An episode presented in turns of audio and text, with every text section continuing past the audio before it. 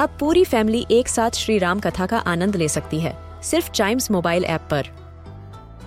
जानिए श्री राम के बचपन से लेकर दशानन वध तक का सफ़र।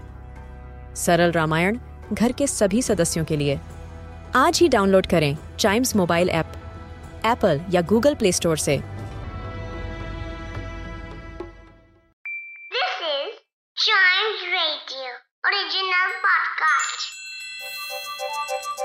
हर दिन की एक कहानी होती है। कुछ ऐसी बातें जो उस दिन को बना देती हैं हिस्ट्री का हिस्सा। तो आइए सुनते हैं कुछ बातें जो हुई थी इन दिस डेज़ हिस्ट्री. आज के इतिहास में हम जानेंगे दुनिया की सबसे बड़ी वॉरशिप के बारे में। राइट कब बनी थी ये वॉरशिप ज़रूर बताऊँगा।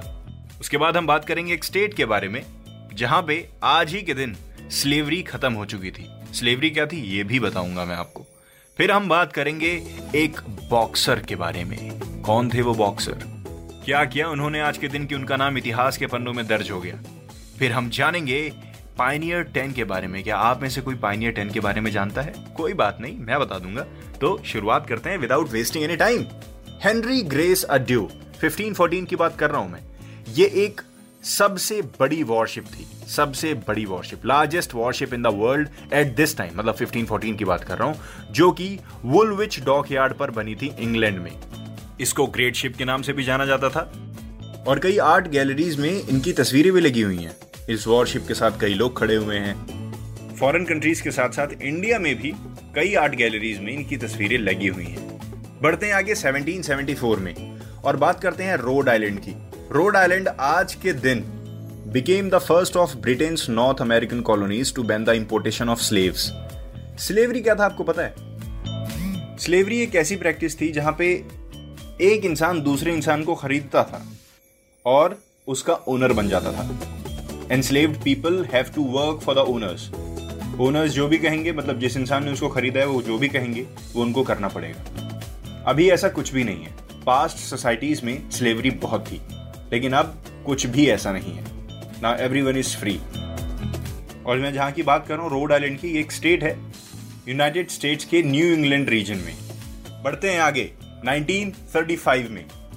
बॉक्सिंग में कभी कोई जीतता है, कभी कोई जीतता है राइट और आज के दिन जेम्स जे ब्रडॉक एक बॉक्सर ने मैक्स बेयर नाम के एक बॉक्सर को हरा के दुनिया की सबसे भारी चैंपियनशिप जीत ली, जिसको इंग्लिश में कहते हैं heavyweight champion world heavyweight champion और ये कब से कब तक थे? 1935 से 1937 तक यही चैंपियन रहे।